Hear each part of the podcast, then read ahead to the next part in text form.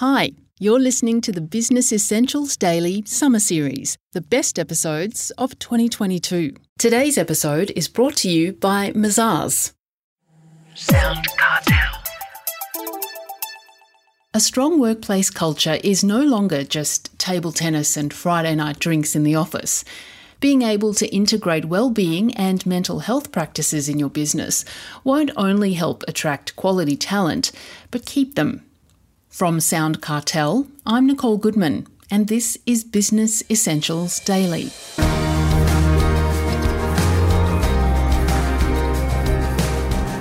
Pre pandemic, we knew that one in four of us was going to become clinically depressed, and twice as much was spent on psychological related injury than physical.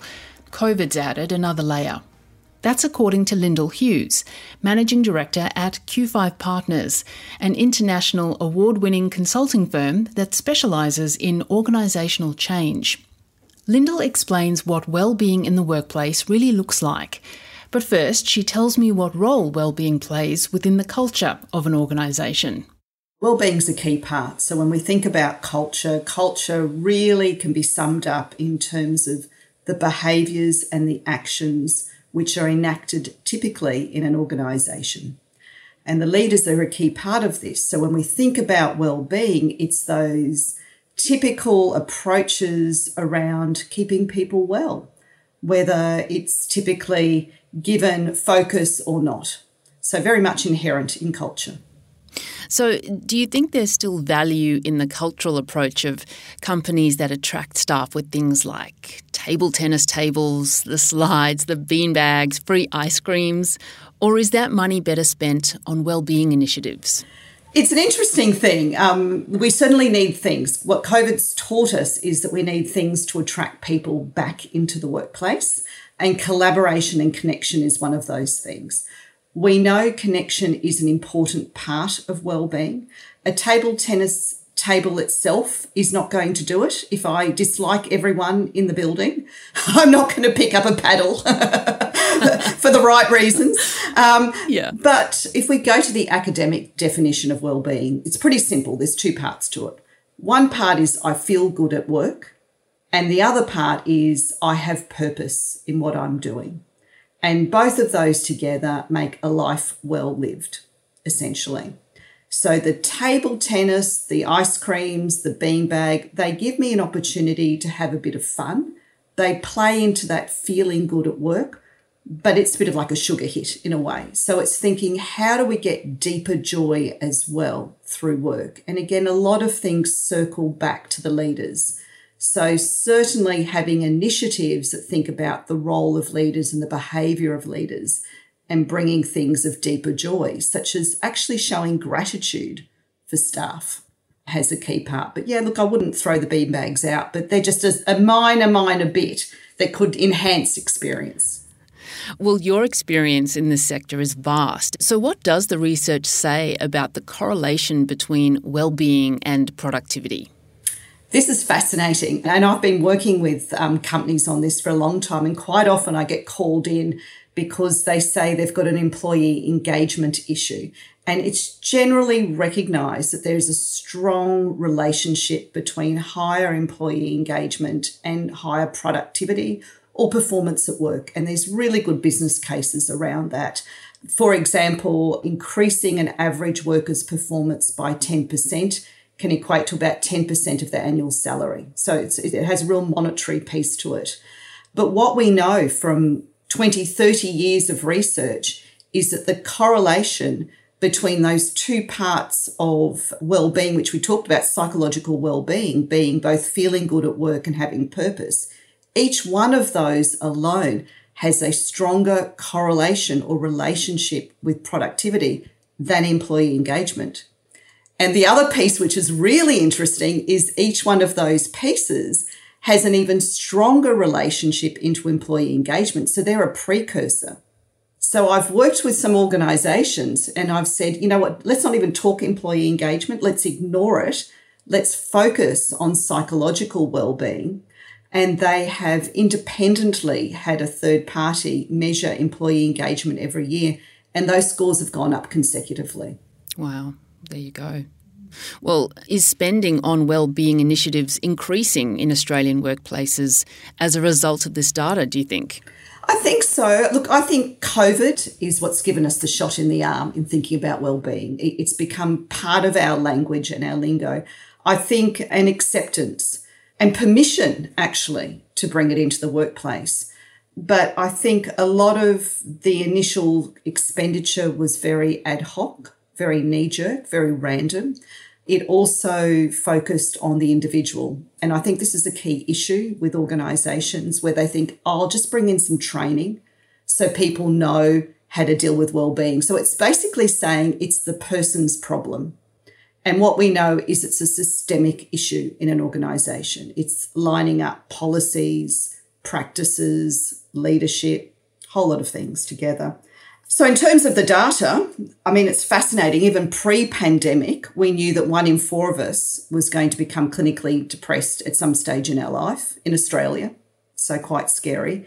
We also know from iCare data that between 2013 and 2017, there was twice as much spent on psychological injury in weekly payments than for physical injury. So, enormous data making it an issue for everyone, every business of every scale. COVID's added another layer. Mazars is an international audit, tax, and advisory firm committed to helping clients confidently build and grow their businesses. To find out how Mazars can support your business, visit mazars.com.au. That's M A Z A R S.com.au. So, who is ultimately responsible for the well-being of staff? Everyone. And that's interesting because we're working with some frontline workers at the moment and we ran a diagnostic. So I would say to businesses start with science, start with a proper diagnostic so that you can pinpoint that expenditure, pinpoint that focus where it will actually make a difference. In running that diagnostic with one set of frontline workers here in New South Wales, we got pushback because they said, Why are you asking me? Because it's not my fault that my well-being is low, it's everyone else's fault. And there's been a real shift there to go, no, actually, well-being's everyone. The organisation has a responsibility, leaders at all levels have a responsibility, and I have a responsibility. And it's making sure that that balance is right. So, not just the purview then of HR. No, absolutely not. I think when it falls into HR alone, it can get siloed and it becomes an optional extra. And where we started at the beginning was it's actually inherent in all cultures to make it work. Yeah. And for leaders in management, how should they be thinking about their own well-being in the workplace? Well, I remember the days of flying where we used to say, um, put the mask on yourself first. That's with well-being. Put the mask on yourself first. You as an effective leader need to be well need to be strong. That's the only way that you can be balanced in your leadership style. So it all starts linking together around good leadership. Need to role model if you aren't doing things that make a difference to your well-being no one else will and what I typically say to leaders is the ones who watch you the most are the high potentials because they want to be you. So if you're not taking breaks, if you're not detaching from work, if you're not looking after your physical and psychological well-being, they aren't either. So start with yourself. Really think about, and if I was to give a tip, I'd say for every single leader, think about how you oscillate between strain and recovery every day. So we know that we can only perform well for one and a half to two hours. So that's that driver survivor time frame. Doesn't have to be a big break. Have a small recovery break, quick walk, drink of water, whatever, and then come back to task. Start role modeling that. You will have benefit. Your team will have benefit. So, to finish, Lyndall, for small to medium businesses wanting to implement a more well-being focused culture, where should they start? I would start with leaders stopping and reflecting. I often talk about thinking about a well-being reservoir. So I would start to think about themselves again, that mask on the leader first, you know, look after yourself, role model. If your own reservoir isn't at least 80%, then really focus on yourself, get that strong before expecting from others. But the core, when starting to think about others, is a meaningful conversation. So, regardless of any activity, any initiative that you want to do, unless you can have a good, meaningful conversation around well-being in your one-to-one catch-ups as part of team meetings, anything else is going to fall flat. So that's really key. And it puts leaders into a vulnerable spot. It feels uncomfortable, but have the courage and do it. And a simple question which we often suggest to leaders to use is to ask something like, How are you feeling? How are you feeling really? And it's adding that really at the end so we get away from the Australian, yeah, I'm fine, it's okay. That was Lyndall Hughes, Managing Director at Q5 Partners.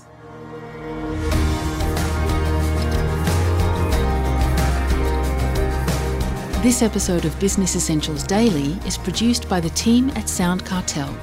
Thanks for listening. I'm Nicole Goodman. We'll bring you more Be Daily tomorrow. Follow at BE Daily Podcast across social media and head to bedaily.com.au for more from the Business Essentials Daily podcast. Sound Cartel. This episode was brought to you by Mazars. To find out more, visit mazars.com.au. That's M A Z A R S dot com dot au.